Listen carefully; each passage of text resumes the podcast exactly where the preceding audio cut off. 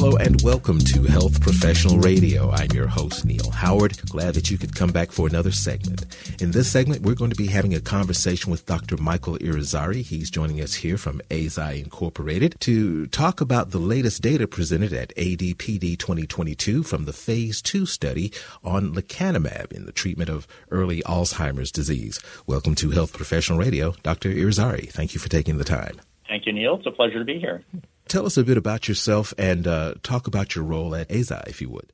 Uh, certainly. Uh, so I'm a neurologist by training. I lead uh, clinical development at, uh, for neurosciences at Eisai, so responsible for the clinical trials, phase one through phase uh, four, for neurodegeneration, sleep, and epilepsy. Uh, prior to that, I uh, worked in the neurosciences and epidemiology areas at, at Eli Lilly and GlaxoSmithKline, uh, and uh, had uh, trained and seen patients uh, in the memory disorders unit at Massachusetts General Hospital in Boston. Alzheimer's is not a, a coverall for all types of dementia. Is that correct? That's right. Alzheimer's is a specific cause of dementia. Uh, mm-hmm. so, uh, dementia is the syndrome of, of progressive cognitive decline, uh, generally starting with uh, memory impairment. Uh, and that can be caused by, by several different neurodegenerative diseases, or similar types of symptoms can, can be caused uh, by by vitamin B12 deficiency or, or other types of causes. But Alzheimer's disease specifically is defined by the presence of its characteristic neuropathology, uh, amyloid plaques, uh, and neurofibrillary tangles. Uh, amyloid plaques are uh, accumulations of a protein called amyloid beta protein extracellularly uh, in the cortex of the brain and that can begin up to 20 years prior to the onset of symptoms. Uh, neurofibrillary tangles are accumulation of a protein uh, called tau inside of nerve cells, uh, and those uh, that tends to begin uh, with the onset of symptoms and spread throughout the brain with the, the progression of, of dementia. In addition to those characteristic features, there's also neurodegeneration, so loss of nerve cells uh, and loss of the, the synapses uh, between nerve cells uh, that are uh, that contribute to to the symptoms as well. Now, although there is no cure for Alzheimer's, uh, you mentioned some of the signs coming 20 years before the actual onset of serious symptoms. How often is Alzheimer's detected early, and is it significant to treat it early? Will that slow the progression or stall the progression? So now there are biomarkers, so imaging or blood tests that can detect the neuropathological changes of, of Alzheimer's disease. Uh, so, amyloid PET, for instance, can uh, provide a, uh, an image and a quantitation of the amyloid plaques in the brain. Uh, and studies in uh, in cognitively normal individuals above the age of 65 suggests that it, that as many as as 30% can have uh, elevated levels of, of amyloid in the brain uh, and yet be asymptomatic. Mm. Uh, so there has been a a push to test treatments for Alzheimer's disease earlier in the disease course before there's been significant irreversible neurodegeneration. Uh, and as an example, uh, we are testing our uh, anti-amyloid protofibril drug, uh, lecanemab, a, drug that uh, lowers amyloid plaques. We're testing that in this preclinical AD population, meaning individuals that are cognitively normal but have evidence of elevated amyloid in the brain by amyloid PET. So we do believe that the the earlier that we can treat, the potential to prevent or delay the onset of symptoms, and we're testing that in, in this clinical trial called AHEAD 345. This data for this clinical trial was presented at Alzheimer's and Parkinson's Disease Conference 2022, the, the phase two study of, as you said, lecanemab in the treatment of early Alzheimer's. What were some of the significant findings, and are there any updates on lecanemab prior to this phase two study?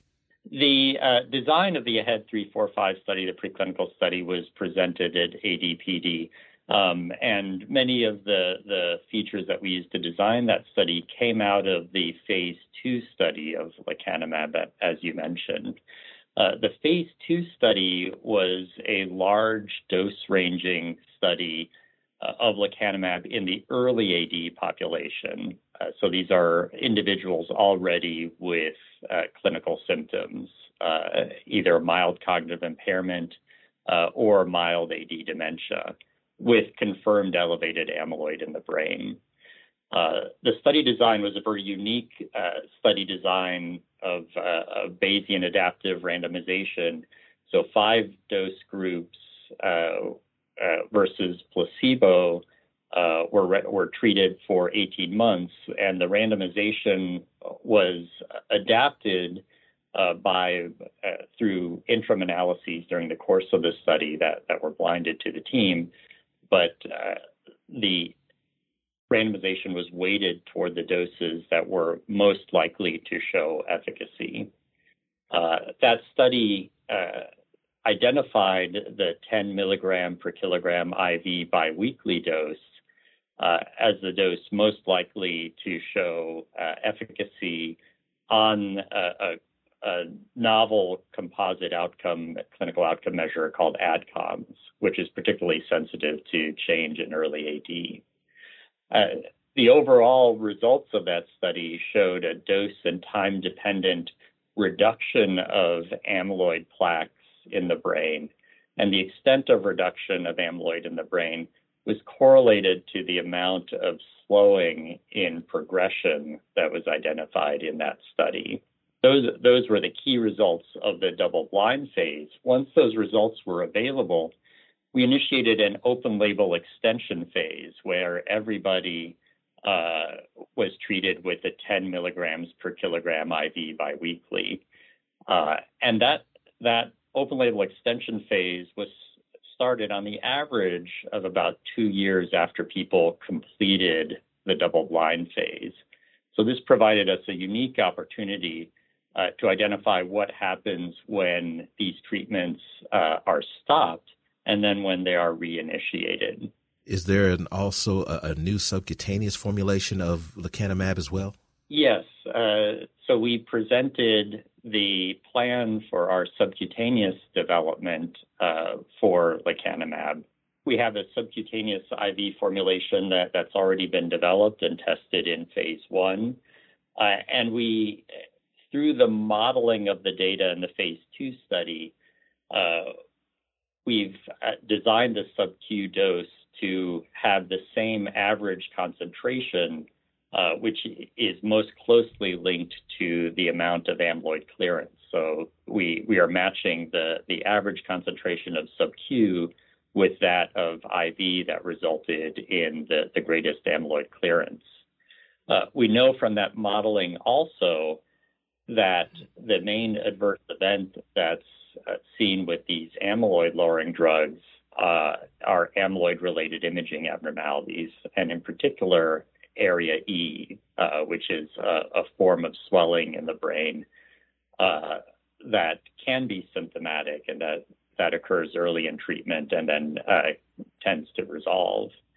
Uh, the rate of area E appears to be related to the peak concentration or the Cmax of lecanemab.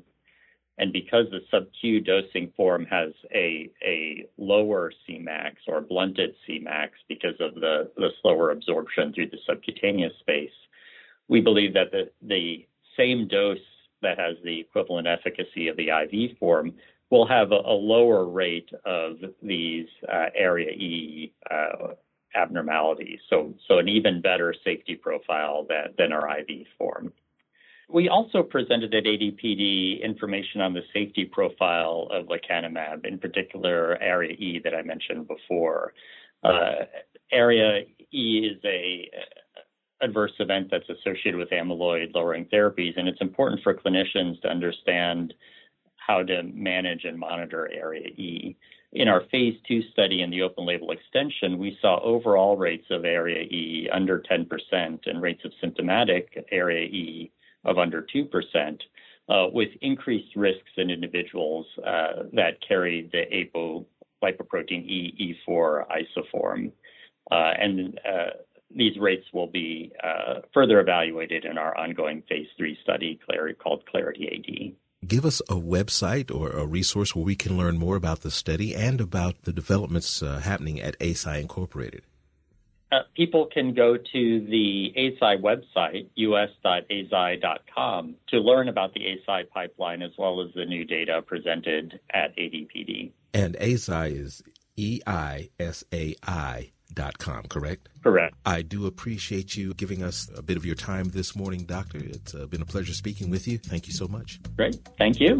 You've been listening to Health Professional Radio. I'm your host, Neil Howard, in conversation with Dr. Michael Irizarry. Audio copies of this program are available at hpr.fm and healthprofessionalradio.com.au. You can also subscribe to the podcast on iTunes, listen in, download it SoundCloud, and be sure and subscribe to our YouTube channel at youtube.com Health Professional Radio.